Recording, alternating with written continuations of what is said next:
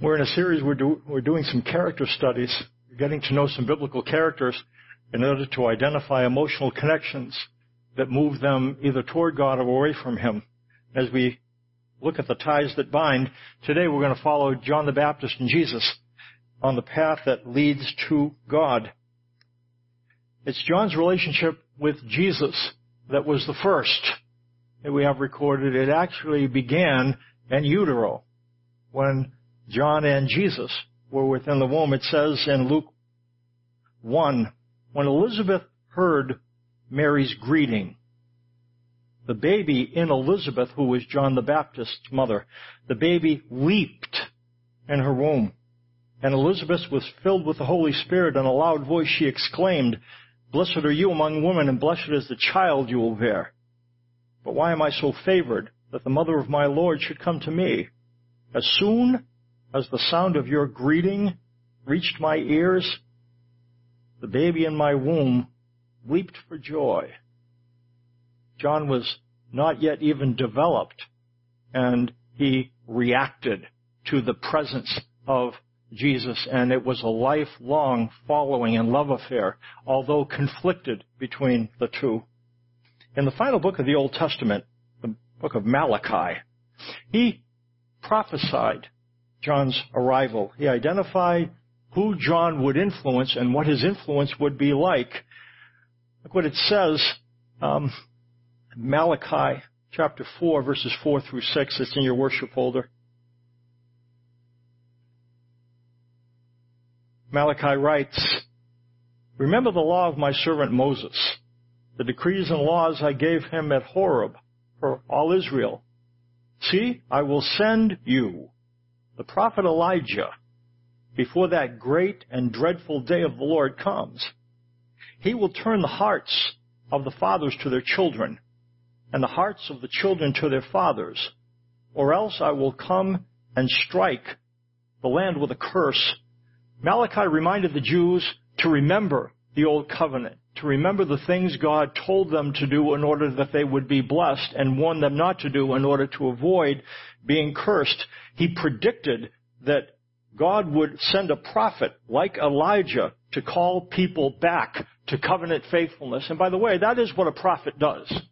A prophet speaks on behalf of God and calls people's attention to the covenant that is in operation at the time. Within the context of the Old Covenant then, Old Covenant prophets' responsibility was to call the covenant stipulations and commitments to people's attention.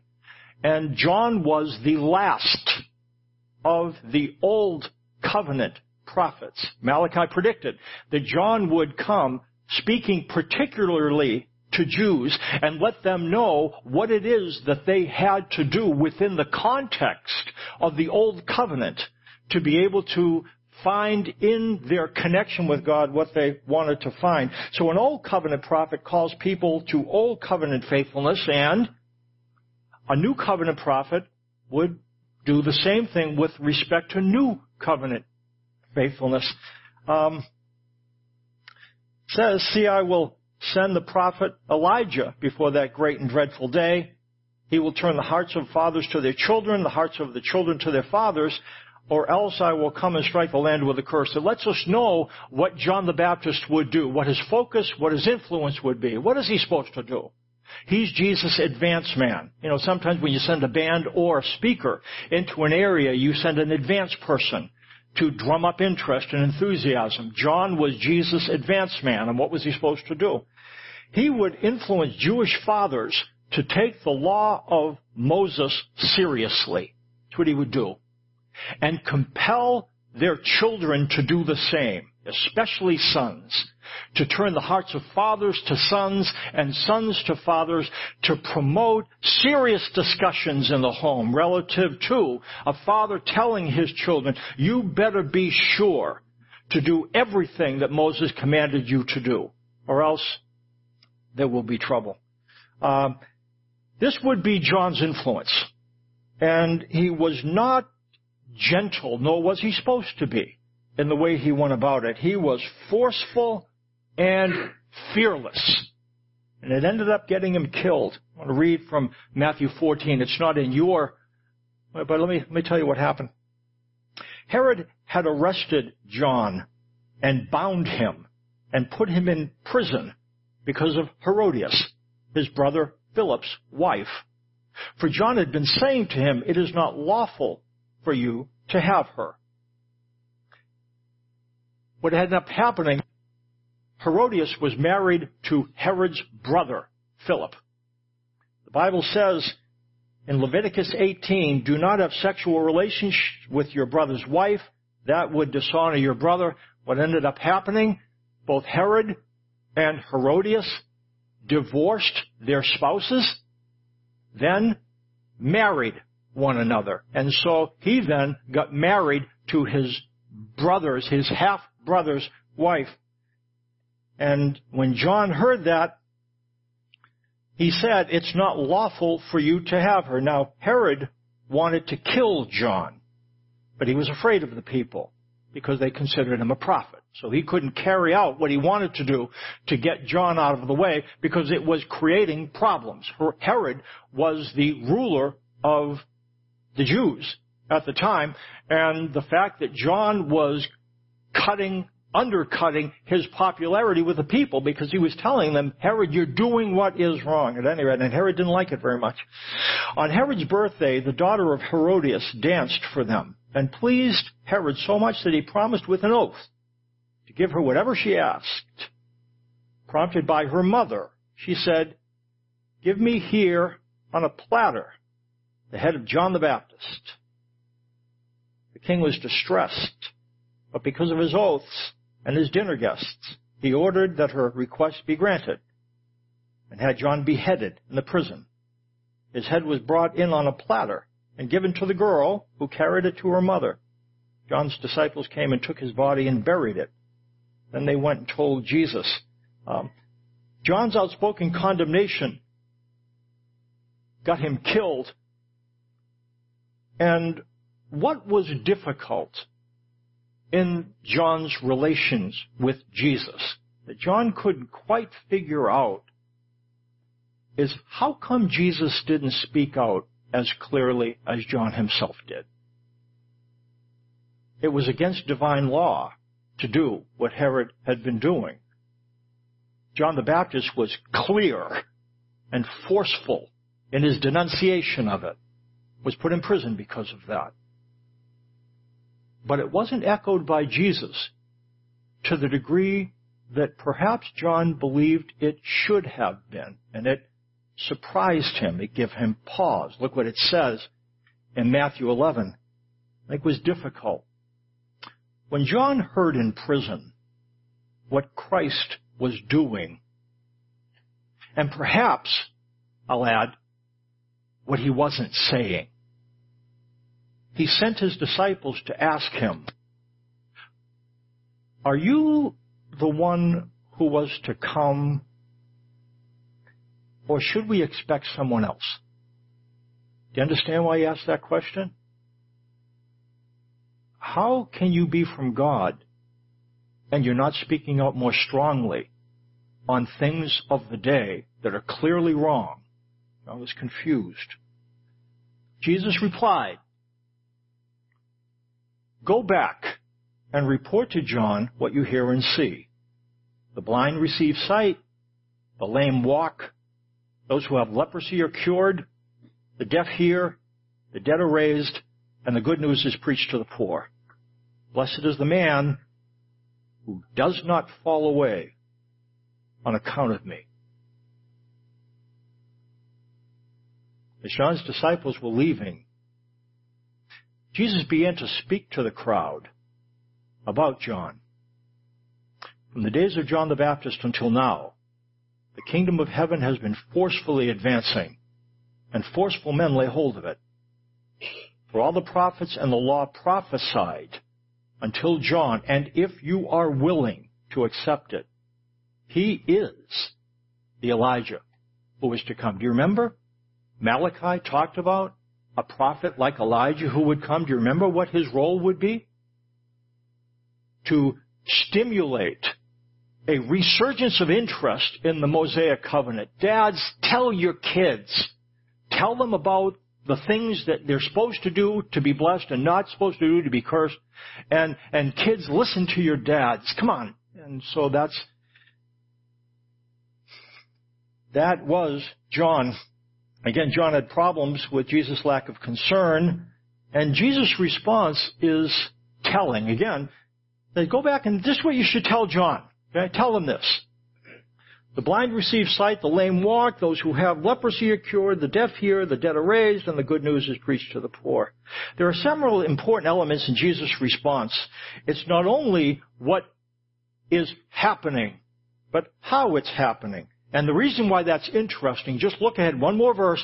Look at what it says in John chapter 10. A little, little nugget here, but it's important for us. Jesus went back, John 10 then in your worship folder. Jesus went back across the Jordan to the place where John had been baptizing the early days. Here he stayed and many people came to him.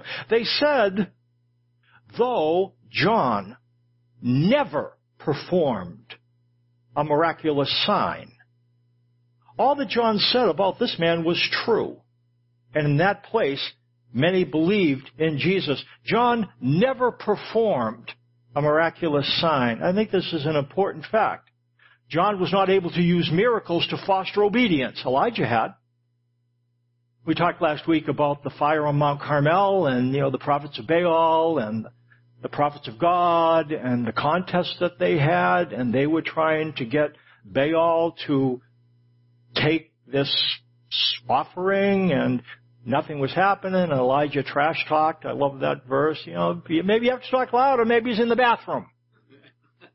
You know, maybe he's relieving himself, or you know, you have to talk louder than that. And so naturally, what they did, they just became even more inflamed. They started cutting themselves, and I'll show you, and nothing. So then he poured a bunch of water, a bunch of water, a bunch of water. And Elijah, he could do stuff like that. And you imagine what happened after that. Oh, yes, sir. Um, John couldn't do that. You know what John was stuck with? You know what he, God gave him to work with? Because I said so, that's why. Because I said so, that's why. Why, John, because I said so, that's why. Um, hmm. Unlike Elijah, he wasn't able to to use miracles to get people to comply. Um, this is how he compelled Jewish parents to influence their children to honor the law of Moses. Because I said so, that's why. From John to parents, because I said so, that's why, and from parents to children. In stark contrast to because I said so, that's why, you know what Jesus ended up? Tell this to John. The dead are raised. The deaf hear. The blind see. The lame walk. See, Jesus had more to work with. He was different than John. He didn't have to say, because I said so, that's why. You know what Jesus could do? Because Lazarus, rise up and walk. That's why. Because take up your pallet and walk. That's why. Jesus was able to use miracles. And in that, there's a difference there, isn't there? And what we find, this is what John had to use. Forceful compulsion. He was a gritty, forceful, fearless prophet. Because I said so, that's why. People listened. But it was the death. Look what Jesus said in verse 12 of Matthew 11, the middle verse in the first section. From the days of John the Baptist until now, the kingdom of heaven has been forcefully advancing, and forceful men lay hold of it. For all the prophets and the law prophesied until John, and if you're willing to accept it, he is the Elijah who is to come. Do you hear what it said? From the days of John the Baptist until now. The kingdom of heaven has been forcefully advancing, and forceful men lay hold of it. You know what Jesus is indicating? The death of forceful compulsion. He was going to come and he was going to have a different way of motivating obedience. Because come to life, that's why. Because walk, that's why. You back it up with things. And when you think of it, it's a change. It's a change. It's the death of forceful family influence. Now again, I want you to listen to what I'm saying. It's not that family influence was no longer relevant. Family influence is still relevant. But it wouldn't be required. And it makes sense when you think of it. It makes sense because of the new covenant. That's what it says. No longer will a man teach his neighbor or a man his brother, saying, Know the Lord, because they will all know me from the least of them to the greatest. I want you to listen to them again and, and understand what this says. No longer will a man teach his neighbor or a man his brother saying, know the Lord, because they will all know me from the least to the greatest. If transmission depends on neighbors and brothers, right? How far would Christianity have spread? It would have stayed a Jewish entity Jewish neighbors talking to their neighbors, Jewish fathers talking to their sons, Jewish mothers talking to their children. It would have stayed isolated, but God's purpose was not and has never been to be singular in reaching out to the world, to one race of people. God has always been inclusive. That's what he was to Abraham, right? Through you, every nation of the world will be blessed. And so, God made a global covenant and then did a diversion in the Mosaic covenant which focused on one person, one set of people, the Jews. And again, they were first. The Jews are our older brothers and sisters. God has special plans for them. He has not washed his hands of them. Sometimes you hear people say, the Jews had their turn and they blew it and killed Jesus, therefore God washed his hands. He has not washed his hands of them. God doesn't make a covenant and then rescind it because people didn't try hard enough. They'll, they have, there's going to come a time when He's going to speak to them in language and in terms that they will see, they will mourn the one that they have pierced, and it will lead to a an unbelievable of revival of faith among the Jews. I don't know what that looks like. All I know is that I'd really like to see it. I really like to see people who have struggled so hard to find open arms, being embraced and, and to understand their role because they are our older brothers and sisters, because of what the Jews have experienced, the door of faith is open to Gentiles. They are our older brothers and sisters, and when we get to see them up there, I'd like to hug a few. I'd like to hug Paul. Say, thank you for what you did, what you endured. I'm not sure if we'd be able to run up to Abraham. I don't even know what he's going to look like. Can you imagine that?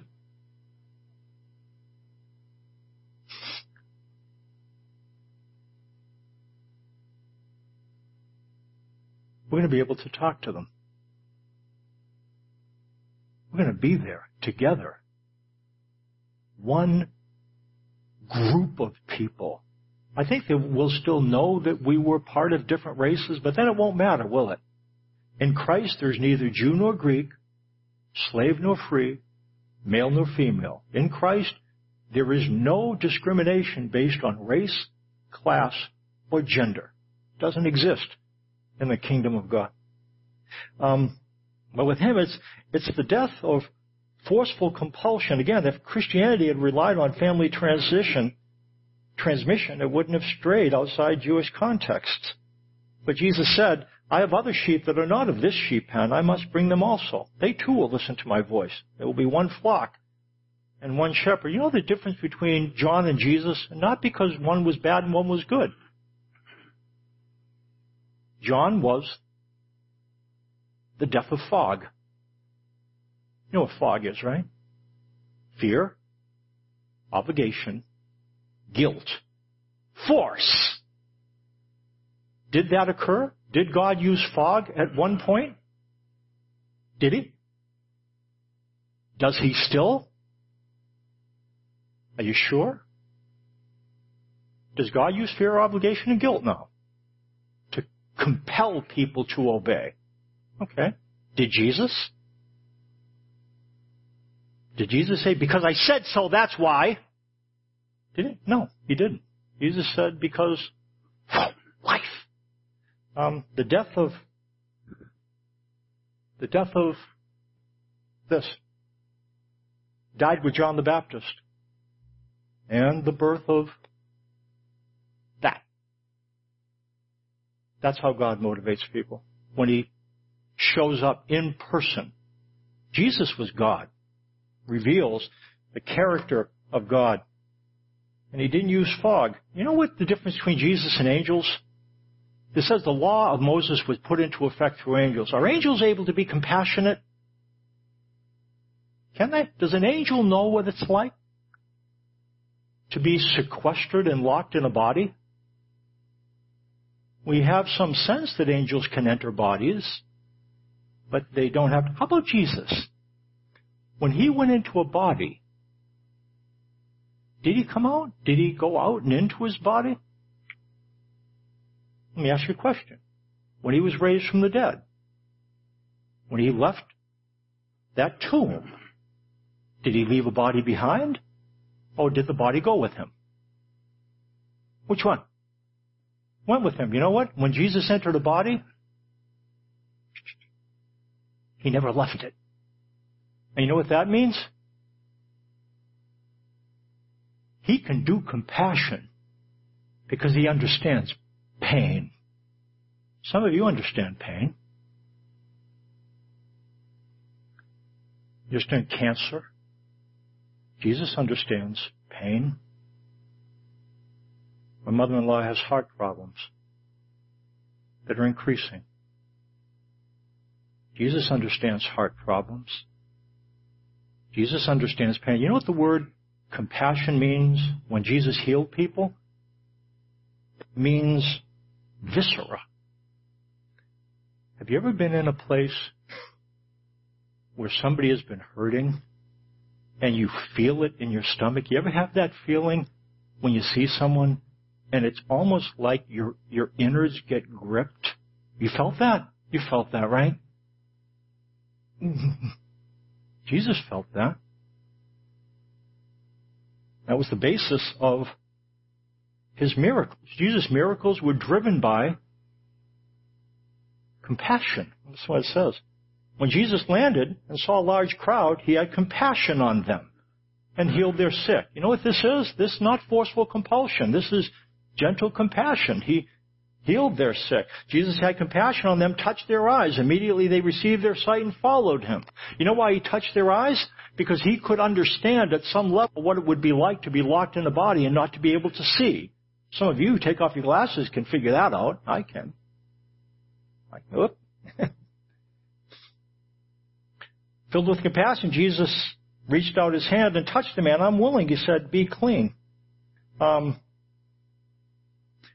the birth of gentle compassion. That's what Jesus came to do. Malachi had something else to say. You know, Malachi, he talked about John the Baptist would come and he would prepare the way before Jesus. But what he also wrote about is what Jesus would be about. And listen to what it says. Well, it's in your passage. Look what it says, Malachi 3. I will send my messenger who will prepare the way before me. Then, suddenly, the Lord you are seeking will come to his temple. Listen to what it calls him. The messenger of the covenant will come. Which covenant did Jesus come to bring? Did he come to revive the old covenant? That ended with John.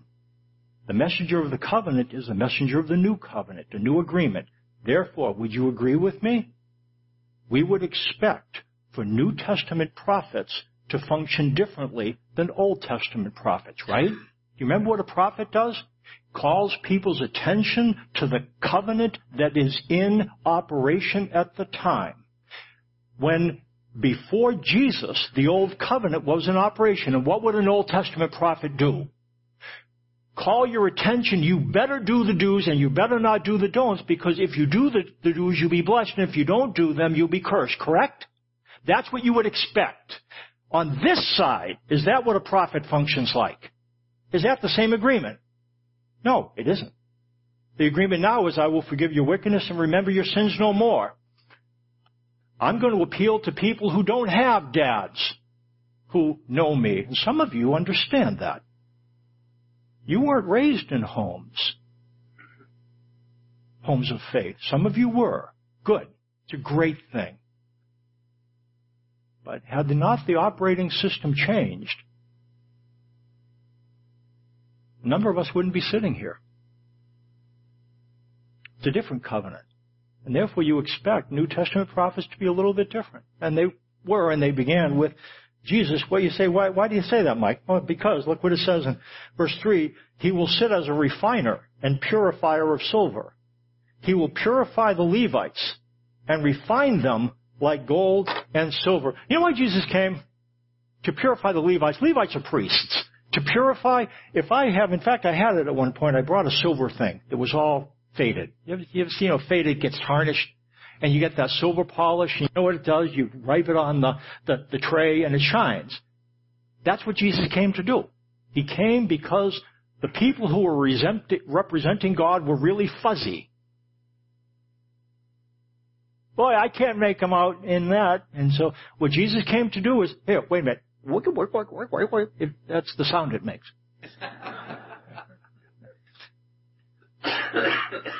now look. Oh, yeah, oh, mm-hmm, now I get it. That's what Jesus came to do. Not, he came to leave individuals who reflected the character of God. He shined them up so that they reflected God more accurately. John was devout but he did not reflect God's character clearly. God's intent was never to keep the old covenant in operation. That's why the messenger of the covenant came, to change it. Jesus said, this is the new covenant in my blood. Again, Mike, you're always talking about covenants because covenants are central. We can't understand God unless and until we understand the covenant he operates by. Would you agree with me? Can you have the right image of God if you believe that God is still operating by old covenant guidelines? Will you have the right expectations? No. No. He's operating by a different set of ground rules. And that's what Jesus came to pronounce. And because there's a different set of ground rules, forceful compulsion replaced by gentle compassion. And which one is more in the character of God? Gentle compassion is what God's like. Jesus replaced one ministry with another. Um, he came to replace compulsion driven ministry with compassion driven. Look what it says, last verse, Matthew 11. At that time Jesus said, I praise you, Father, Lord of heaven and earth, because you have hidden these things from the wise and learned and revealed them to children.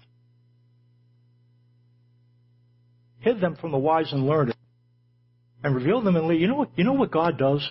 He hides in broad daylight. You know what God hides as? A father to children. John came to call children's attention to their fathers. Jesus came to call children's attention to their Father in heaven. Jesus related to God as Father. And that's what He wants for you. Beckers are back there. They've got a little kid. What that, what that child understands, might be other children here. He understands security. He understands when somebody is going to be there and is never going to fail or forsake him. He's learning that now. When he cries out, they respond, and he's learning to be secure in their love. Do you know what that is? A child resting in the arms of a mom or dad. There's a word for that. It's a learned thing, learned over time. There's a name for it. What it's called? The resting that that child is experiencing right now, you know what that's called? Faith. Faith is resting in the arms of promises and faithfulness. That's what God's purposes are for us. That Jesus again said, Father, I praise you because you've hidden these things from the wise and learned and revealed them to children. Yes, for this was your good pleasure. All things have been committed to me by my Father. No one knows the Son except the Father, and no one knows the Father except the Son and those to whom the Son chooses to reveal him. Who does Jesus choose to reveal the Father to? He answers the question. This is what he says. Come to me. Come here. You're the ones I choose. Who? You who are weary and burdened. That's who I'm calling. If you can do it well and say it right, stay in your seat. If you can do the do's and not do the don'ts, then I'm sorry. I don't have much for you. But if you're weary and burdened, come here. You're the ones that I choose to reveal the Father to. Yes, Father, this was your good purpose. Come to me, all you who are weary and burdened. I will give you rest. Take my yoke upon you and learn from me. I am gentle and humble in heart, and you will find rest for your souls. For my yoke is easy, and my burden is light. Gentle compassion. Jesus came to turn the hearts of children to their fathers. John did. I'm sorry. Jesus came to turn the hearts of children not to their fathers, but to their father. And again, this was scandalous. Nobody related to God as daddy. Daddy. Till Jesus came and said, that's what I want you to call him. Daddy. That's the relationship. Um, Jesus came to replace forceful influence with gentle influence. Um, there's an article. Let's just read this, and I'm going to. Joel, come on up, and I'm just going to read this in closing. It talks about gentleness, and I'll read it through. They'll get ready, and we'll sing a closing song. Follow along with me. Gentle. If asked to describe God's dealings with mankind, perhaps not the first word we would choose.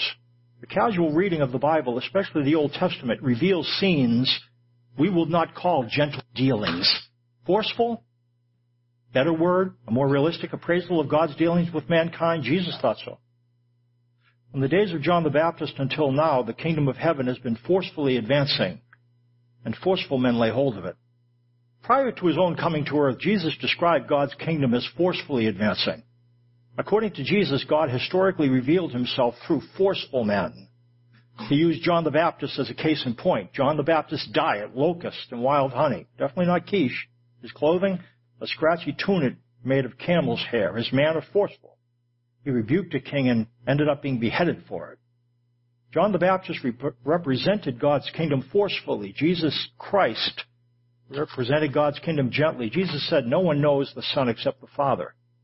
And no one knows the Father except the Son and those to whom the Son chooses to reveal him. Jesus made a clear distinction between himself and all who preceded him as God's spokespersons, John the Baptist included. Jesus claimed to be God the Son. He claimed the exclusive rights to represent God the Father as the Son of God. Jesus claimed to be the Word through whom God fully and finally reveals himself to the world. Jesus did not describe himself as forceful. With Jesus' arrival, the days of God revealing himself through forceful men came to a close. A new word would be needed. Forceful is out. Gentle is in. Jesus said, I am gentle and humble in heart.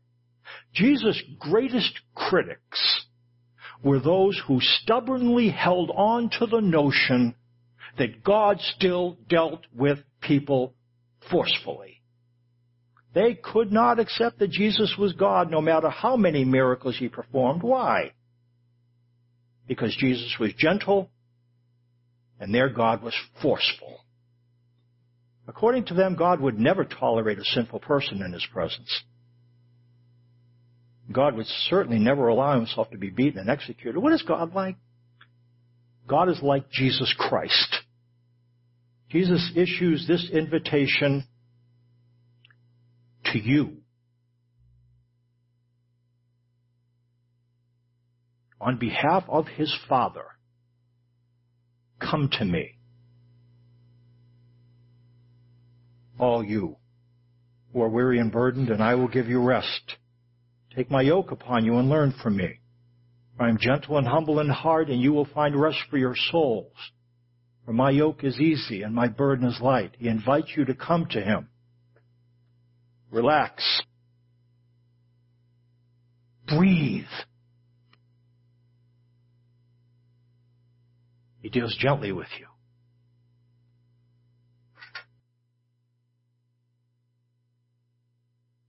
Your purposes and your promises, thank you for dispatching representatives to speak on your behalf progressively, more clearly, ultimately, with crystal clarity through Jesus, who is the exact representation of your nature, tells us what you're like. Pray that we would see Him, you, clearly, so that we could become the people you want us to be. In Jesus' name, amen.